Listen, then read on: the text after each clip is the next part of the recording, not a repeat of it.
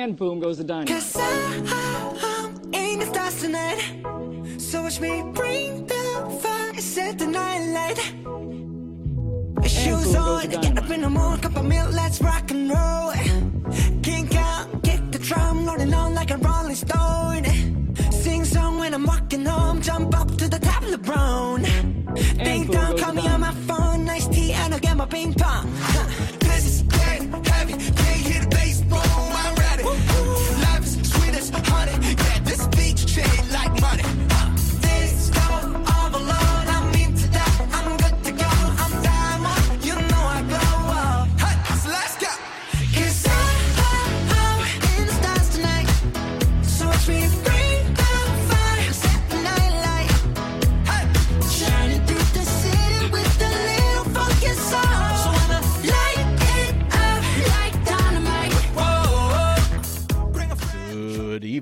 And welcome to episode 60 of Boom Goes the Dynamite, the AEW Dynamite review show here on the PWOM Podcast Network. I'm Geoffrey. With me tonight is Paul Sebastian. Paul, how are you, man? Jeff, wait, hold on a second. Okay. I had to finish my seltzer so I could do this. Oh yeah.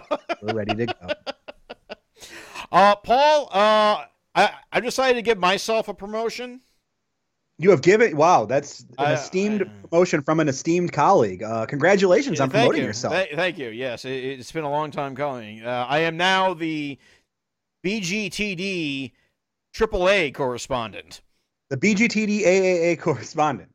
AAA correspondent. As over the weekend we had Triplemania. You were just jealous of my official title as Impact correspondent. I see what you did here, and uh, I'm going to talk to management about this. So, No, you- you- hey Jeff,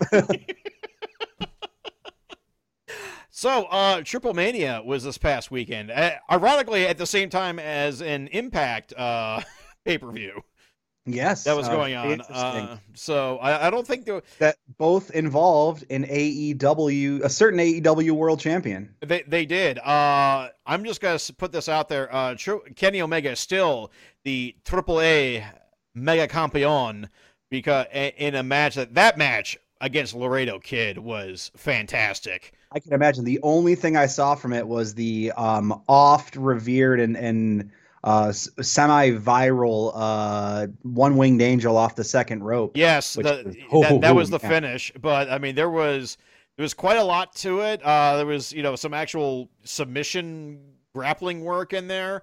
Um, Michael Nakazawa acted as Kenny Omega's second, and, Fantastic, love and that. so he got involved. But then um, Laredo Kids second got involved, and he is like possibly one of the best high flyers uh, in, in the last few years. Uh, uh, Hijo del Vikingo.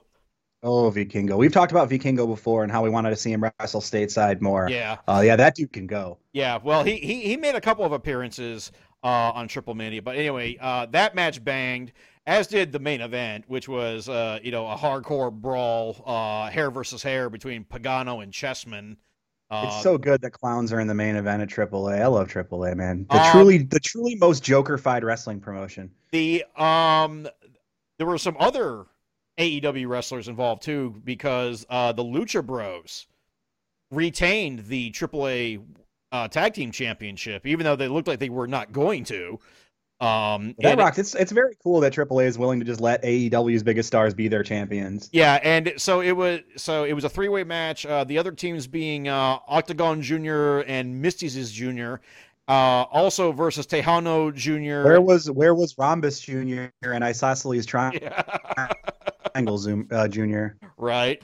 Yeah, yeah, yeah. You, you, you do wonder that, but uh, yeah, the other and uh, the other team being uh, It's the ge- geometry of the match.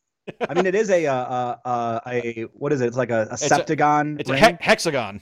hexagon. Yeah, ring. it's a it's a Oh, six-sided a seven ring. a, a seven-sided ring would be a lot of fun. Oh Jesus! But yeah, um, it was uh, Tejano Jr. and Rey Escorpion being the uh, the other team, and uh, they uh, and they really tease like the Lucha Bros are going to drop this, and they actually went with AEW continuity.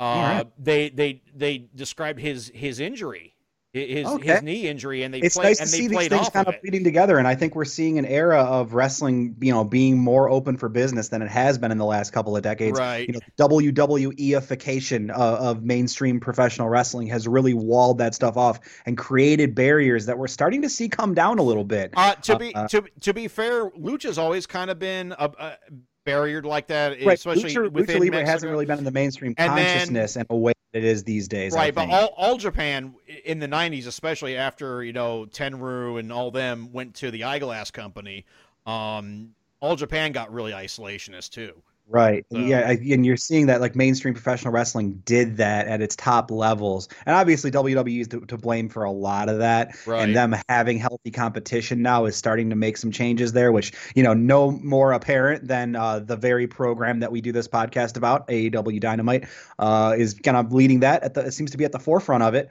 which is uh, you know a good thing for the wrestling as a whole. Before we move on from Triplemania, uh, can you just say anything about Nino Hamburguesa and Big Mommy just to make me happy? Oh, well, Nino Hamburguesa actually was supposed to be on the show, and he ended up missing for, through injury. He was actually supposed to be in the uh, in the first Yeah. match. I will say this because of that first match, I am now a fan of Mister Iguana.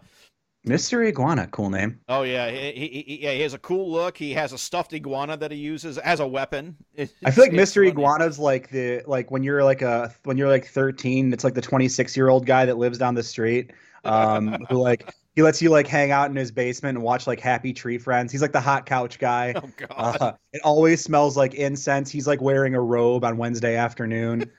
Oh god. Yeah, Uh, it's Mr. Iguana, bro. It's like where you get like your first bag of weed from, and it's mostly brown.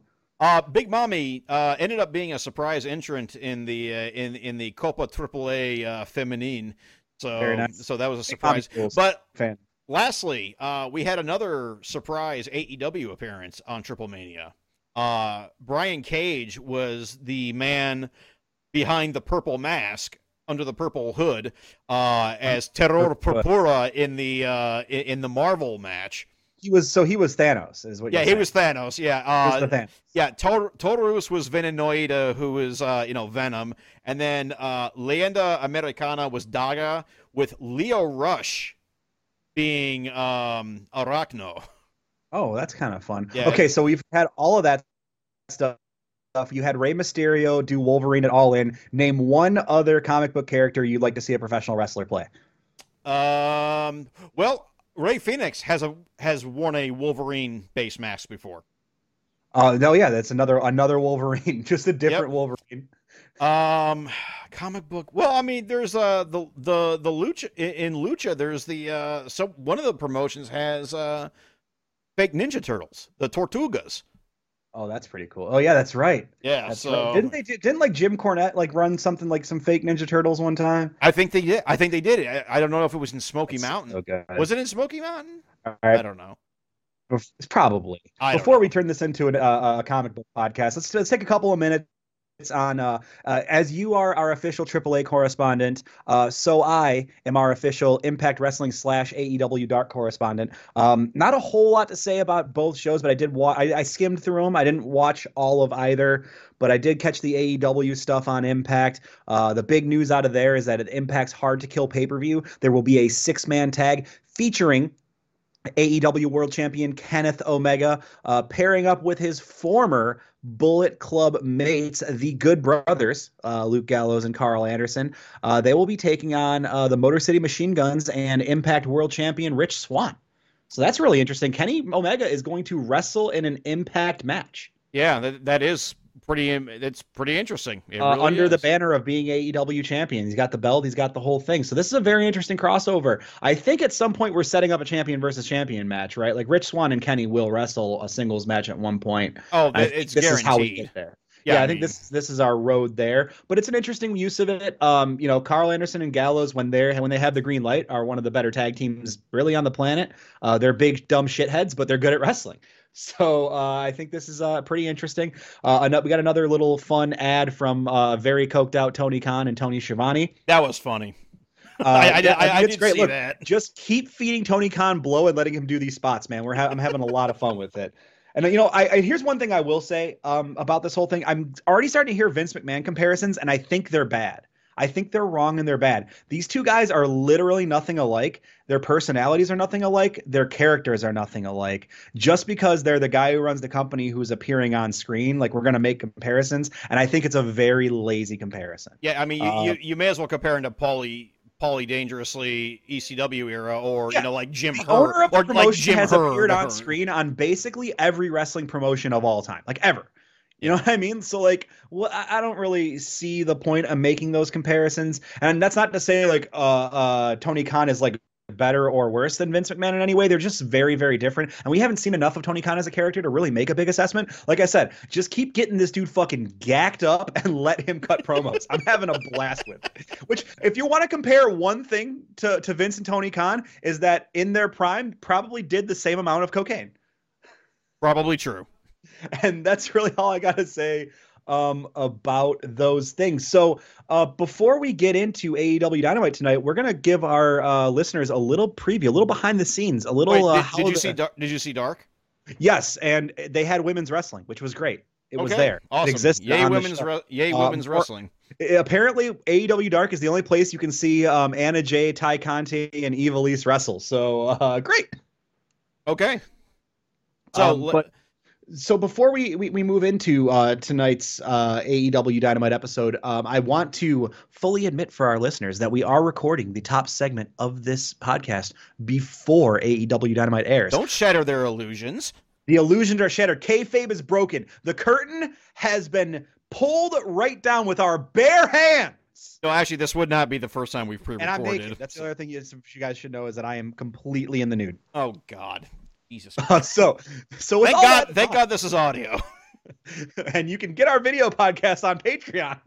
Subscribe to our OnlyFans for our live video recording of this podcast.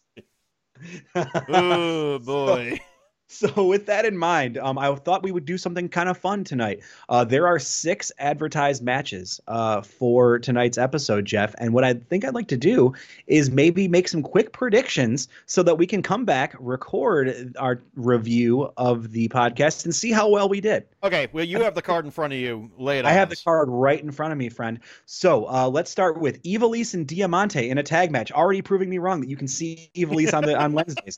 Um, taking on Big Swole and Serena Deeb, the uh, newly crowned uh, uh, NWA Women's World Champion. Uh, this is a this is a fun tag match. I really like this. Um, I think Ivelisse and Diamante win. They're still got the heat coming off that metal win. I think we still want to keep them built. So I'm going to say Ivelisse and Diamante. What say you? Uh, yeah, I'm gonna go. I, I think Diamante gets the pin to to make a challenge to Serena Deeb.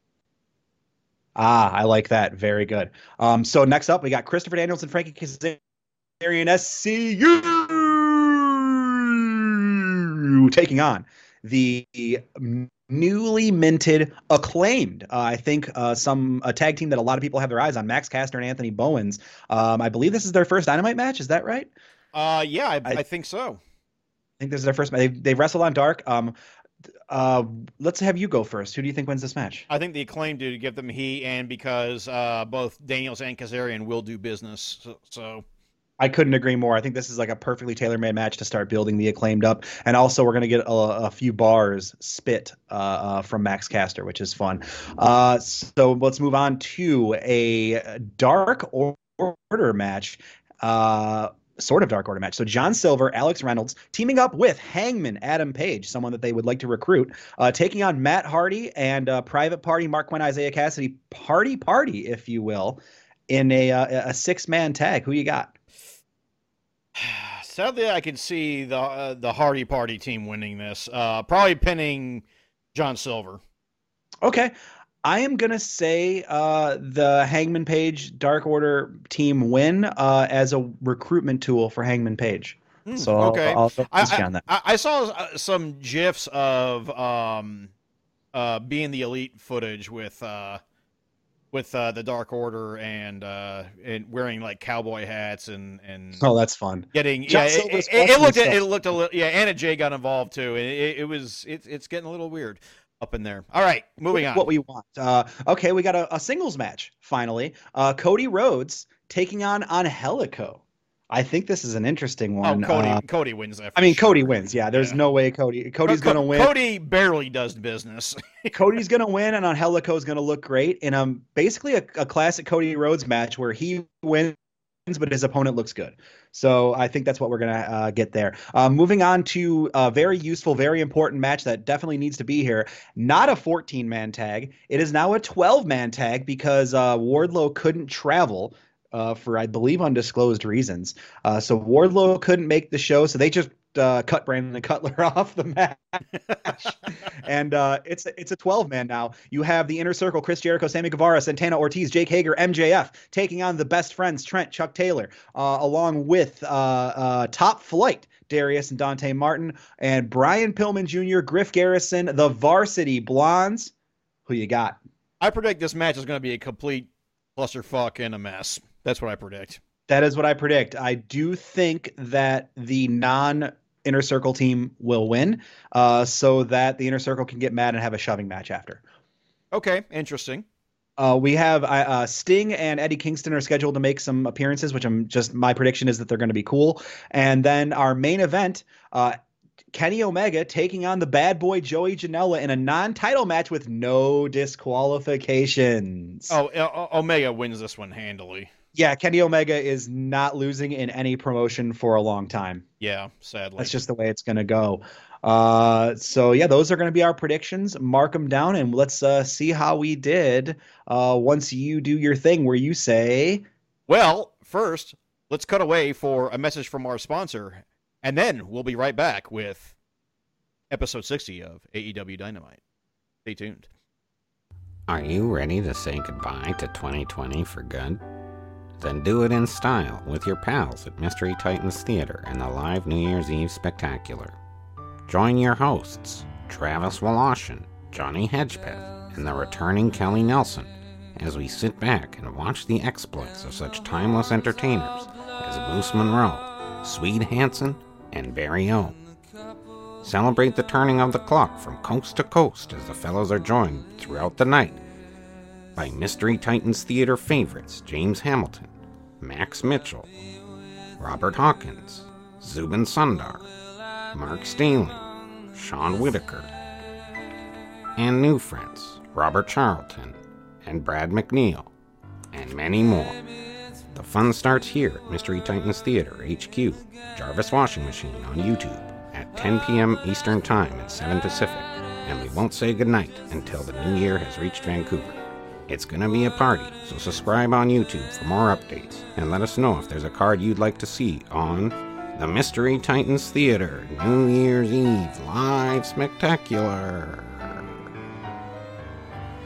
And with that, we go live to Daly's Place in Jacksonville, Florida for episode 60 of AEW Dynamite. Your hosts, Jim Ross, Tony Schiavone, and Excalibur. We go right into the first match of the evening, and it is, in fact, Hardy Party, Matt Hardy, Marq Quen, and Isaiah Cassidy against Adam Page, John Silver, and Alex Reynolds. Um, the good, the bad, and the hungy. the the Cowboy Beavers, Yeah. the Beaver Cowboys. Oh lordy. the Beaver Cowboys The- is a whole different thing. I've seen that movie, and uh, Oh, ooh, you know, what I'm saying. yeah. Well, en- Heyo. enough about your video collection. All on VHS, still to this day. Damn straight. The only way. the only way to watch. Uh, You know, you might have been tape trading in, in the days, but I was tape trading. You know what I'm saying? know what I'm saying? uh, yeah. Um, you know, this match, much like pretty much everything the Dark Order has done in Brodie Lee's absence, has hinged on the absolutely stellar performance of one John Silver. Yes, and Uh, it- it- this- this has been. It, it is it far exceeded expectations too. Like this is a match that contained Matt Hardy, like a, a- an all-time legend of tag team wrestling, uh, Private Party, one of AEW's top tag prospects in an incredibly deep division, and Hangman Adam Page, uh, one of their biggest stars and, and hottest talents uh, of- over the last six months or so. And this was a John Silver match. John Silver shined in this one. Yeah, he did. He he, he broke I the mean, fuck not, out. not just because I was staring at his triceps the whole time, which phenomenal triceps on that man. Holy shit! Like I'm a guy who respects good triceps. This dude's triceps are Are, massive. are, are you are you a tricep guy? I'm a tricep guy, Jeff. Uh, wow. Okay. Well, we learned something new every day on uh, on Like, Boom you Goes need to- like- like, you need to call animal control because the pythons are loose. Oh damn! Don't start doing Hulk Hogan. Play oh, some of these 24 inch guns, brother. I'll do a real Hulk Hogan promo. You just have to beep everything out. oh Jesus! No, stop. Podcast over. Good night, everybody. Oh boy. Um, yeah, um there was there was a lot going on in this match. Um but yeah, I think a lot of it was carried by John Silver. A great Adam Pa- Page hot tag uh towards the back end of the match. Um and re- results wise, uh you got this one right. Hardy Party gets the win. I did, yes, because Matt Hardy stole the win. Yeah, interesting uh, piece of storytelling. I thought, you know, my, my thinking behind it was Page and uh, uh, Silver and Reynolds get the win for storyline purposes to advance the Dark Order stuff, but they pulled a little switcheroo and actually did much better, I think, because they were able to service both storylines through this result. Uh, Uh, yeah, I, I actually totally agree with that assessment. Yeah, this this really worked out right because Matt Hardy blatantly steals a pin with a blind tag um, after uh, uh, Reynolds was down, and uh, you get that little bit of dissent and a little bit of uh, private party going, well, you know, what the hell, dude? And Matt Hardy being like, no, it's okay, we won, come on, bring it in, boys, let's all hug it out, blah blah blah. And then you have Adam Page being like, well, uh, you know, still having that kind of, oh shit, I lost again. You know, and so there's still, I don't think it's over with him in Dark Order. Um, I don't think I'll- so either. would've- would have probably bolstered his chances, but I don't think that's over. And the the Hardy Party stuff got a little bit more interesting. Yeah, I agree. This this was a decent match. I mean, the, the the last thing I need in my life is a Matt Hardy heel turn story, but at the same time, the, the, the, thing, match though, was it's gonna work, dude. It's gonna work because everything Matt Hardy's done over the last five years has worked. Like this guy is, he's really hit his stride creatively in a way that really I think a lot of people didn't think he really still had it in him. Physically, he's not all there. I did think he looked pretty good in this match physically, as opposed to some of his other uh, uh, matches uh, as of late. I thought he looked pretty crisp, pretty clean uh, with the stuff that he was doing. But yeah, I think this is a good way if you're going to have like a, a heel Matt Hardy for it to happen because, like you know, the Team Taz stuff, and we'll talk about Team Taz tonight. Um, he's going to raise Private Party's profile, and that's what he's there for, right? And this is what AEW is doing well: is raising the profile of their young talents using their veterans Yeah, yeah, we, and we've talked about that before. which is what too. you're supposed to do, right? Like this is something that you know WWE has gotten a lot of flack for over the last few years, of you know keeping their stars at the top, burying young talent, quote unquote, and uh, not utilizing you know the older talents to raise the profile of other talent. This is something that's working here, and it was nice to see tonight uh, at the top of the match, and it's a recurring theme throughout the show. Indeed. Um, with that, we go backstage and uh, we have the assembled uh, inner circle, and uh, MJF is carrying a New York Times Best Performance 2020 plaque. For They've definitely found like a, a FedEx office to make that plaque for them this week. no, this This is prop guy. No, no, he was named by the New York Times, like in one of their in an article about best performances yes of the year. for for, for but the, the, for New the York Times did not give him this. they may They made have. this plaque. This is an AEW prop. That's my conspiracy theory that AEW made this played that plaque as a prop. I mean, they may. Uh, the New York Times may have shipped it to him. Mm, they did a write up where they were like, "This was good." Uh, I think the rest of it's like a little bit, uh, you know, Well, it was listed as one of the best performances of the year. The, the, Right. the- it- it's for the the dinner debonair segment, by the, The- way. which yes and there was a little bit of a, a little bit of a, a tiff over this uh mjf showing off his plaque and chris jericho mentioning that you know the whole thing was his idea and you can tell jericho a little bit miffed by the spotlight that one maxwell jacob friedman has been receiving Indeed, but I mean, but it, it, it's a deserved award because that segment was actually Oh, I fantastic. mean, Le Dinner Debonair ruled, and you know, uh, the New York Times was right to the, the failing New York Times, folks. This is the one thing they did right. They're failing everywhere else, but here they got it right.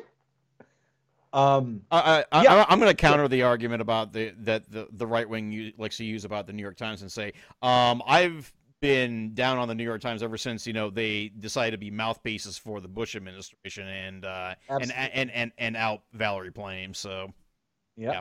No, they. I mean, the one thing that they're right about is that the New York Times is bad. Yeah, well, yeah, just not just just just the not for the of record It's not a good paper, folks. yeah, just not for the reason that they think it is. Exactly. And that's like, I mean, this is not obviously this kind of podcast, but like, that's one of the, like, a recurring theme among some of those right wing, like, uh, whack jobs is like they get things right for the wrongest reasons. Right? Yeah, it's you know well I mean, broken broken clocks. yeah, yeah, well. so, yeah, uh, speaking of right wing goofballs with bad opinions, Chris Jericho not really happy about MJF. Um, and there's a little bit of dissent there. MJF kind of plays it as you're my best friend, Chris. I love you, Chris. Uh, everything's cool. And you can tell that everything is not cool. Uh, more on that later tonight. We cut to a commercial. When we come back, we get a little Christmas time promo with uh, Cody and Brandy Rhodes at, at home, which they uh, reveal their baby announcement. Which Uh, they got a little aw. That's nice. I I mean, which is nice. I mean, a little grandstanding considering John Moxley just kind of casually dropped his into a. It is promo. very funny that this that that like you know obviously it's pure happenstance it's just you know two dis- separate people and two separate families living their lives but it is very funny that it happened two weeks after moxley announced his incoming uh, uh family beginning yeah, just kind of in in in a uh, just uh, just kind of offhanded. So if nothing else, I guess that whole Jade Cargill thing is probably grind, grinding to a quick halt because Well, there's yeah, no way Brandy's I'm gonna, gonna- wrestle. I- we're going to come back to that too because i have i have some thoughts on that that ties in with a segment later in the show but yeah uh no no brandy wrestling in 2021 which i guess for you was good news uh, yeah, I'm not gonna lie. but no Like, but- but congratulations congratulations, mean, Congratulations to the Rhodeses, is, is, and congratulations on Pharaoh for uh, uh, being a protection dog. yeah, he, he's he's he's also gotten a promotion, Yes, and we didn't have to give it to him. yeah, promoted to the goodest boy. Yeah, indeed. Uh, this leads us into our second match of the evening: Cody Rhodes and the the Happy Family uh, against Angelico. Uh, Which brings me to the point of uh, you know another uh, uh, soon-to-be father Angelico because as soon as he walked in the ring, every woman in the first three rows got pregnant. Damn. So congratulations to Angelico. Look at him; he's beautiful. Um, the, the the match was kind of okay. I, I did like the fact that it, it, it transpired that Angelico is maybe too tall for the crossroads. Yeah, well, I mean, I think uh, uh, our well, first of all, our predictions were correct on the outcome, and my other prediction was Cody's going to win, and Angelico is going to look really good, and uh, correct. So Angelico got some really nice stuff in. Uh, a couple of really good like uh, submissions, and the uh, the Cody bite on the rope rope break I thought was pretty good. Yeah, now Tony Schiavone says I've never seen this before, and I'm thinking of like five examples off the top of my head where I've seen this. At least two of which were in New Japan. Right, but Tony Schiavone did not watch that. So yeah, uh, yeah. Obviously, Tony Schiavone does not watch New Japan because Tony Schiavone doesn't watch wrestling that he isn't calling. right because because both I, I can think of Juice Rob both Juice Robinson and Tomohiro Ishii have done that that I can think of off the top when of my Tony head. Schiavone goes home, he does not put on other wrestling. He is like watching like real sports, or you He's know, he's watching like a wife guy. He's watching he's his watching- Georgia Bulldogs. Yeah, he's watching Love Actually with his wife. Um, you know, he's just having a nice life. He doesn't he doesn't give a shit about other wrestling, and bless his heart for it. Um, so the finish came with a uh, with, with, with a top rope, you know, at, you know, diving uh, The diamond, Cody Cutter. Cody Cutter that did not look great because uh, Angelico kind of like looked like he was just taking like a suplex or something when he Yeah, it was a little bit cutter. off, but uh, you know, it was an okay match. And again, Angelico rocks. So you know, that's nice. immediately. It's a match. You know, Cody Cody keeps padding his record for. We're not really sure what the ends to the means are with him getting you know the extra matches in uh throughout this year, but he's like 24 25 and 1 this year. He's got a, quite a few matches in. Uh, immediately following, we get the whole of Team Taz uh, out to to cut a promo. Uh, you know, two things that are true on this, i i as with every Team Taz promo. Uh, Taz and Ricky Starks are wonderful on the mic, and Ricky Starks just got that drip. Oh man, that shirt with the tigers, holy shit, bro. So good. So good. I need that. He he got that drip. Life. But uh, a, a, as Team Taz moved to put uh, Cody Rhodes on paternity leave once again, we get Stinger. the man they call Sting. Stinger, this is Sting. I wish they would do that 1997 entrance with like the laser lights. Remember that? Oh one? yeah, the laser light show, and then they had like the it was like the modified child's voice being like, "This is Sting." I do remember that. It's good shit right there. It's one of my favorite. Uh, that was like the, that was his first time wrestling again, right after like the whole year in the rafters. I think so. Yeah, I, I believe so. was- So Don't call me a wrestling historian, but so once again, and of course, you know Ricky Starks also you know made uh, reference to to the you know calling uh, Darby Allin Turtle Boy. yeah, that was pretty good. Pretty good. I mean, Darby Allin does like dedication- turtles, confirmed. his dedication to that uh, his dedication to that meme is uh, is I mean, wonderful. Darby Allin's more dedicated to anybody else. I would contend. Most likely. I would contend Darby's the most dedicated to the meme. Yeah. It would be great if he like came out with like a turtle or like had some sort of turtle reference or like just did the I like turtles kid makeup in full. just like one, like he should like subtly lean into it just to fuck with him. We then go backstage uh, to a promo with Miro, who is fined seventy-five thousand dollars, so he could only buy one of those uh, of of that sweatshirt he was wearing. Cause Motherfucker out here looking like a sheet of dot candy.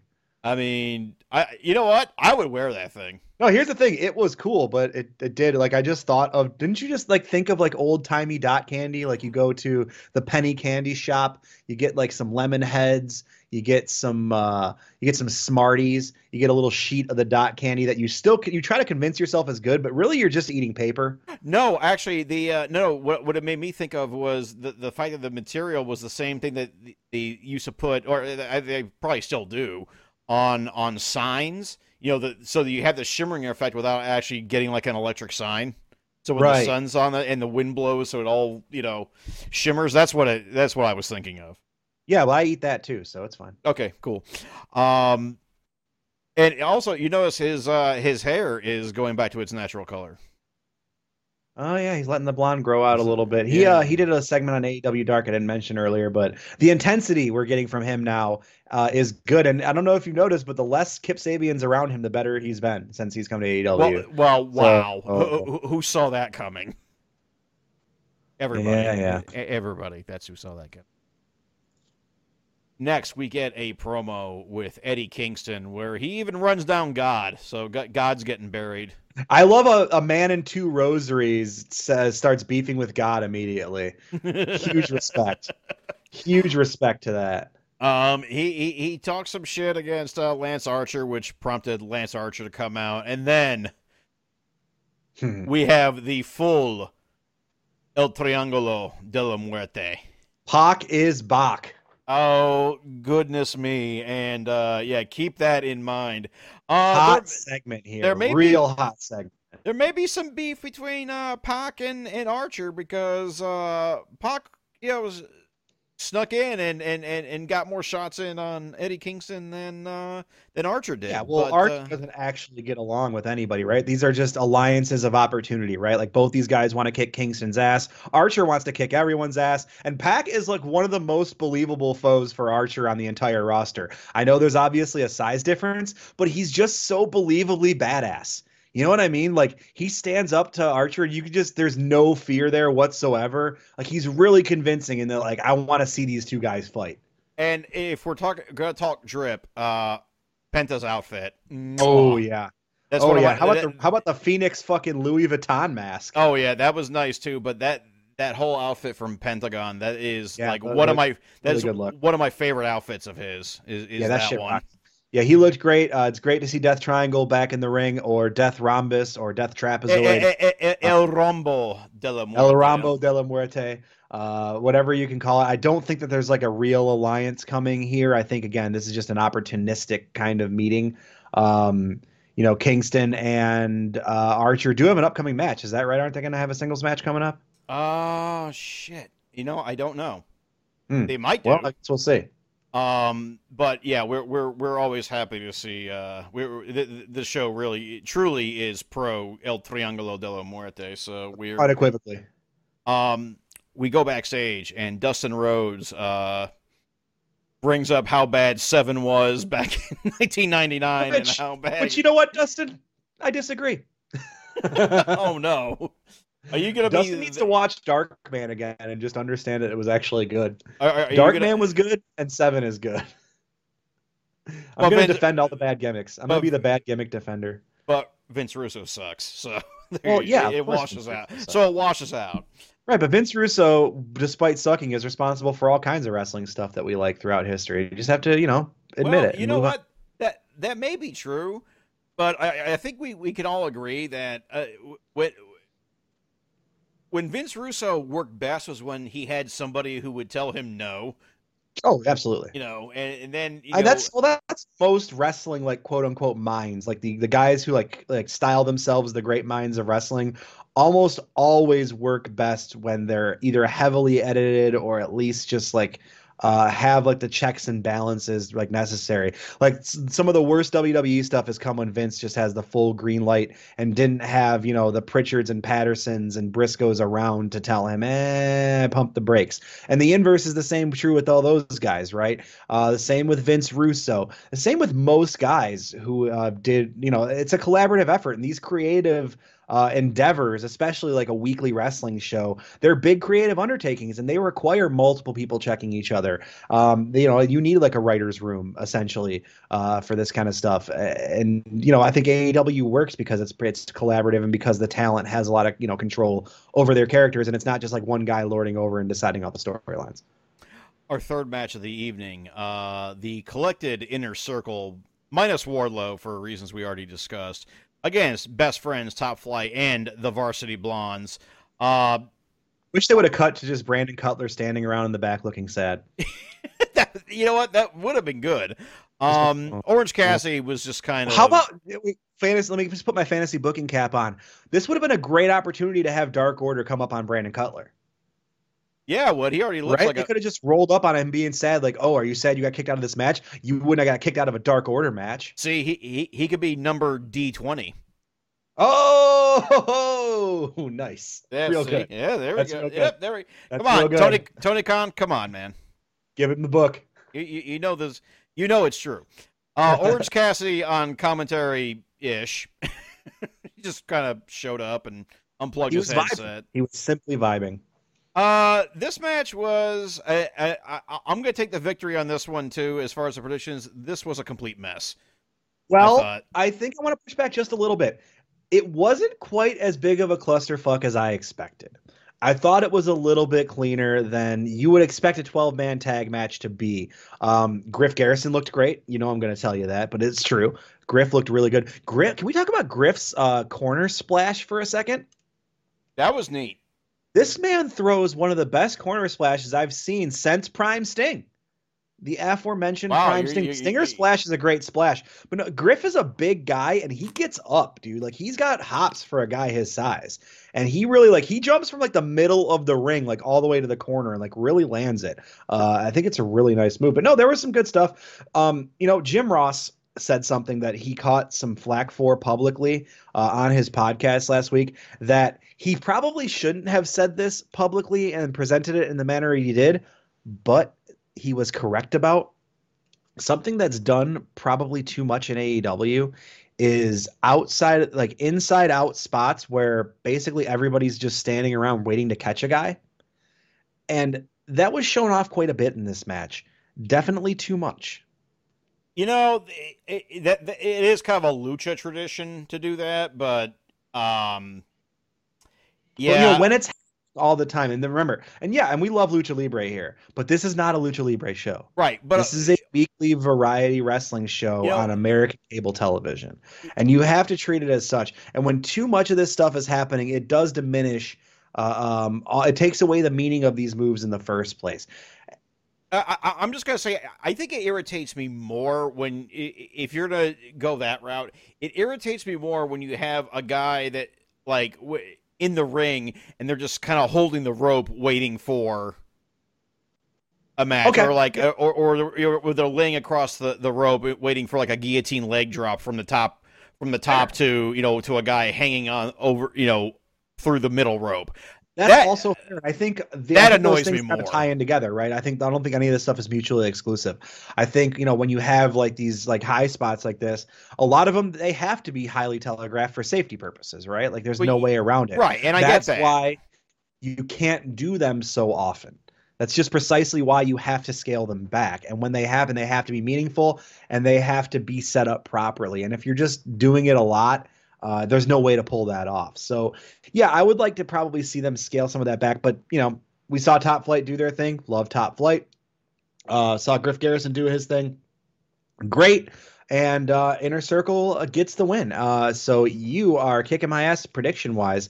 Uh, the two that we've diverged on so far, you have been correct and I have been incorrect. Wow. See, I, wow. I, I I I really had no idea. But- my, You know, my, my reasoning behind Inner Circle uh, not winning the match was so they could like have some dissent and some shoving and shouting. That happened anyway because they did, and again, another thing that pro- that kind of miffed me a little bit. They did basically the same ending spot as the six man tag earlier. yeah, they did with the stolen pin. It was, I guess, like, I guess a stolen pin. Was it a stolen pin? Is more of like a setup pin. I don't know. It was weird. The worst part was that Griff took the pin. Let's let's start there. yeah, Griff is I, I, I knew you were going to be upset about that. I am very upset, and I hate wrestling now, and this podcast is over. Bye, folks. I quit wrestling. Yeah, I, I just kind of said that this match was just kind of eh. I mean, I, I thought that the, number one there were just way too many fucking people in it.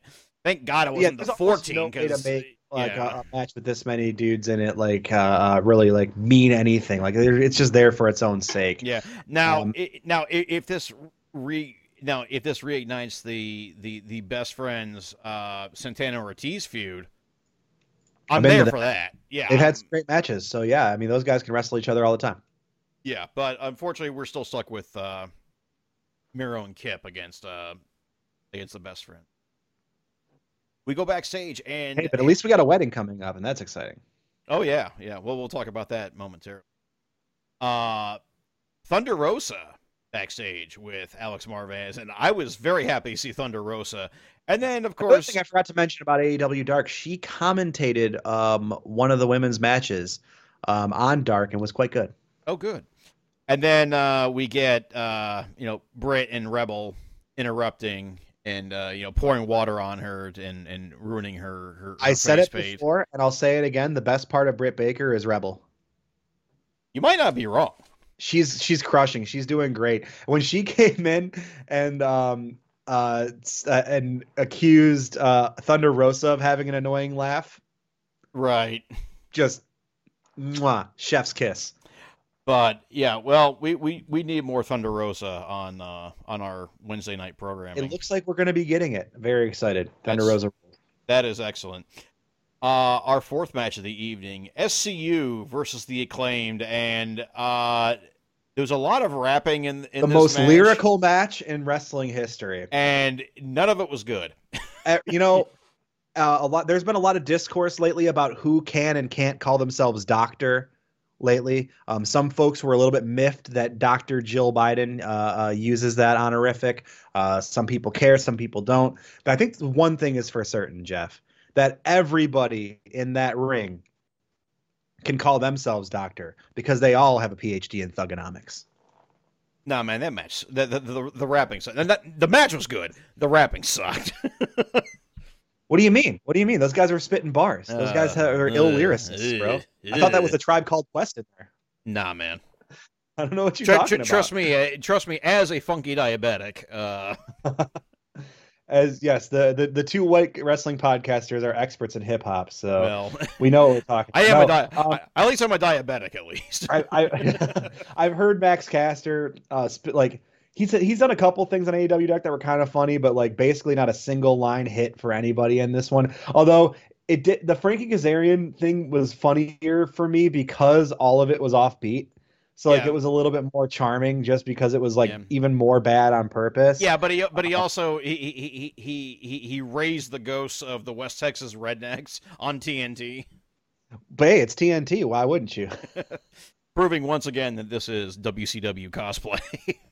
Oh. uh no, I I I joke, I kid, I kid. I Uh, kid. The the match the match pretty good. I was right again. If Triumph shows up on this show, I will agree with you then. okay, If Triumph fucking shows up on this show, then yes, it will be Wait. WCW cosplay. wait, wait, on It'll be like Triumph, fucking RoboCop, Dennis Rodman, and Karl Malone somehow.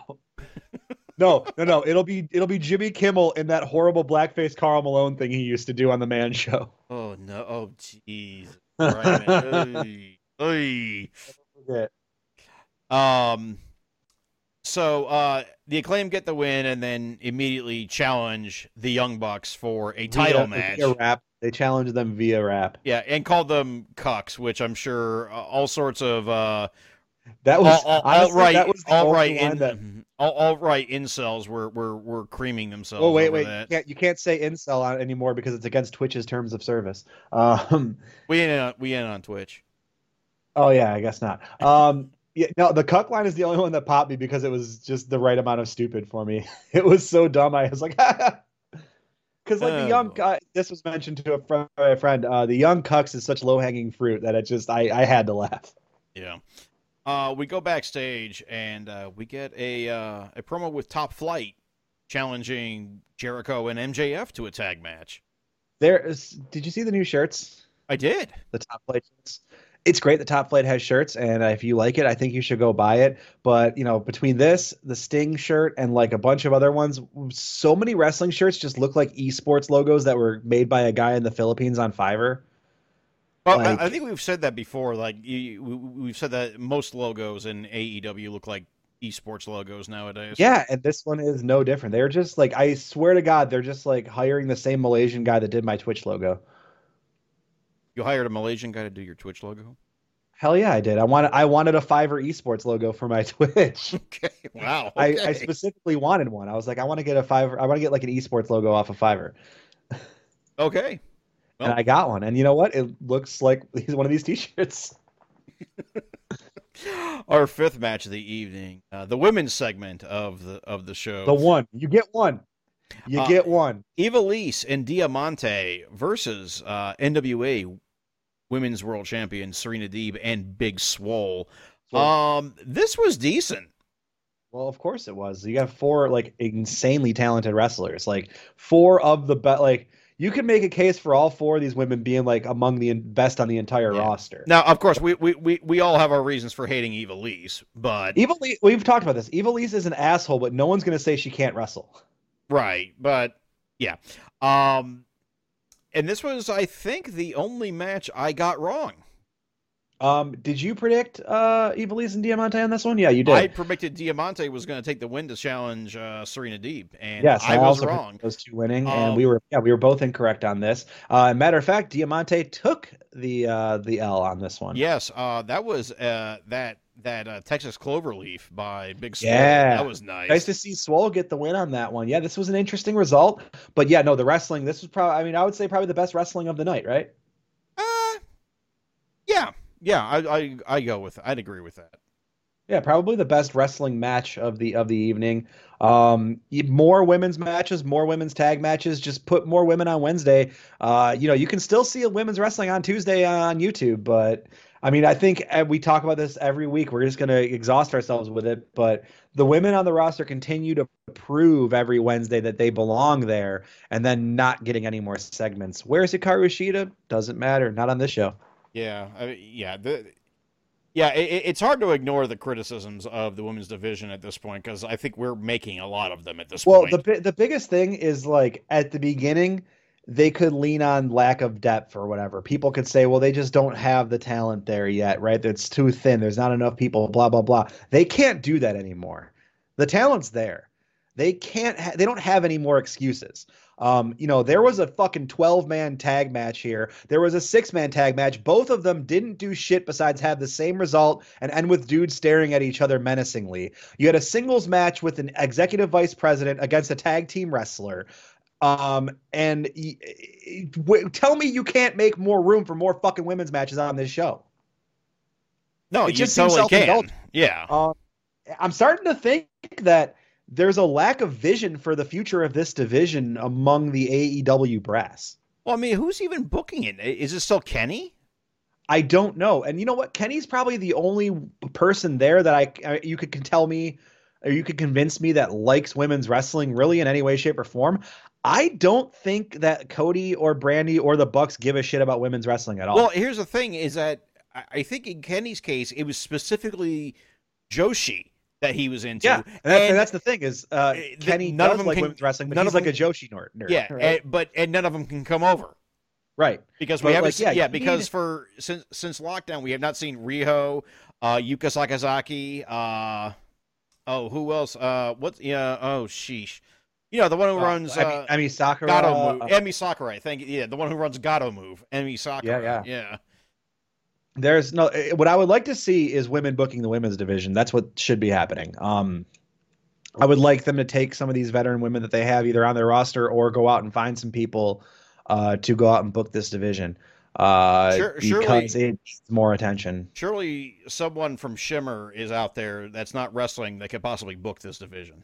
There is a lot of talent you could go out there, and there are a lot of great uh, female wrestling. Fuck, ODB was outside selling barbecue. O- ODB was outside of the build- building selling barbecue. Was she?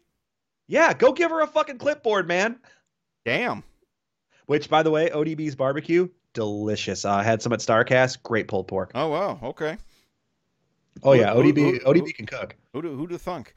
Um, we cut backstage and uh, we get a promo from the best friends where they're excited about Kip and, and Penelope's wedding announcement, and they're showing off a new shirt which looks pretty cute. The uh, the the best friends Christmas one. yeah. Yeah, it is cute. That one and the uh the one where like uh, Orange Cassidy is like a cat is very cute.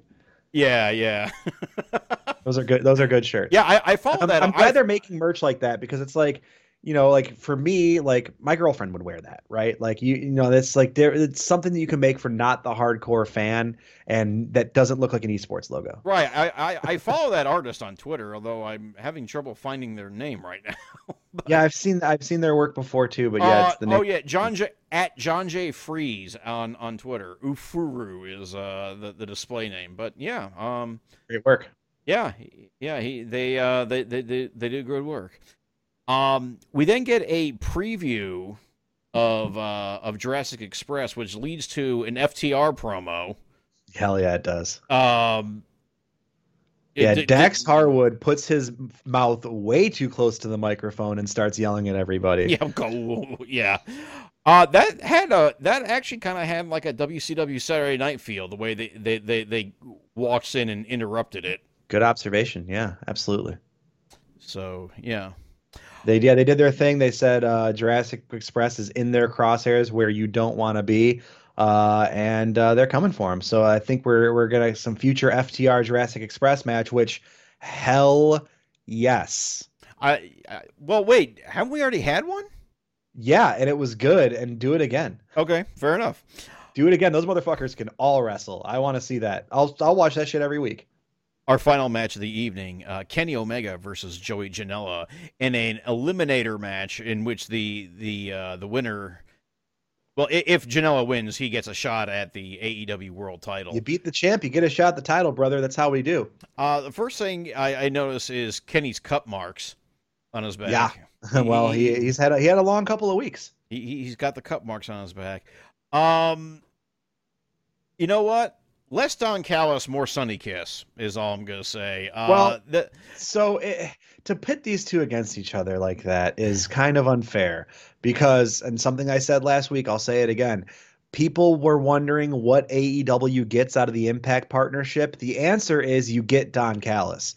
And this Kenny Omega title run and all of the things they're doing does not work without Don Callis. Period. No. It doesn't work without Don yeah, with, with, with all of them, you know, including Kenny calling the match. Now, I, I was I would have liked to see in a no disqualification match, uh, Sonny Kiss get more involved than he did. That part I'll agree with you. yeah, like I yeah, would have liked to see didn't Sonny. Kiss just run up and just smack Don Callis in the mouth. That would have been a really good use of that in a no DQ match, especially. Indeed. Uh, so you know, Sonny set the table up or whatever, and that, that was pretty much it. Um, so I would have liked to see more of that, but Don Callis being told to go fuck himself by Tony Schiavone that was good. and then just going to grab a hot mic and doing commentary over that was a great touch. I thought that was now, a lot of fun. I now I was told in a group chat by uh, I, I, with uh, by Dave Ryan of the Days of Thunder podcast that um, there was a match in Dublin where uh, Kenny and the Bucks did a similar spot where they were, um, you know, where Kenny started calling the match, you know, in Ah. the ring, but like the second half of that was him him squealing and and and, and yelling in pain because Lio Rush started kicking kicking his ass. So, so it was it was a, it was a lot funnier, in other words. It sounds No, I thought I thought this was well. I mean, so most DQ matches, especially like a no DQ main event, are are normally longer matches. This was about a ten minute match, uh, so they didn't take up a lot of time. But I thought they made pretty efficient use of the time. Um, a couple of big heavy spots. Joey's leg dropping Kenny through the table was real uh, uh, woof. Okay, do, So- do, do, do, do you want Joey Janela to be in a 25 minute epic? Yeah. Oh hell yeah. Have you ever? Have you seen Joey wrestle like long matches? Joey can go for days. Joey's Mm. got win. Look, Okay. Joey wrestled uh, beep for 60 minutes and it's a classic. Um, so they're Beef. like Joey. Whoa, whoa, whoa, whoa, Talking about beef. Yeah, we're not talking about the person that Joey wrestled uh, in that match. Oh, okay. Wait, when did this happen? Uh, what American Rana 18, 19? Oh, so this has got to be something like uh, Max Barsky.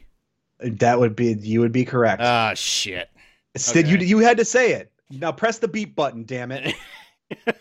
I tried Okay. not to. I did my best. No, I I- did my best. Um, But- I, I'm not glamorizing it, but But uh no, Joe, I've seen Joey wrestle multiple 30 minute plus matches and he always shows up for them. I think people really underestimate Joey's stamina and in-ring ability in sustained matches. And honestly, I think that's probably AEW's fault for keeping him out of the ring so much. Joey can fucking wrestle, man, and I'm kind of sick of people acting like Joey can't wrestle. Uh, in the end, we got you know the one wing angel on Joey Janela for the Expected win. result. Yeah, the expected result. So what's our, what's our count now? Uh, you win. You won. I won. Uh, okay, We both I win. This. The two matches that we had diverging predictions, uh, you were correct, and then one match that we both predicted, we uh, we were both incorrect on. So yeah, you win. Okay, well, fair enough. I, w- I win this round. Um, so as uh, Kenny and Don Callis uh, pro about you know how great Kenny Omega is, uh, we get El Triángulo de la Muerte. Yeah, we do. They're back. What's better than getting a Death Triangle segment on your show, Jeff? Uh, not much. Getting No- two Death uh, Triangle oh, segments on the show, Jeff. Oh yes, and, and Pac challenges on behalf of Rey Fenix. We're gonna in two weeks. We're gonna get Kenny Omega versus Rey Fenix, a title match.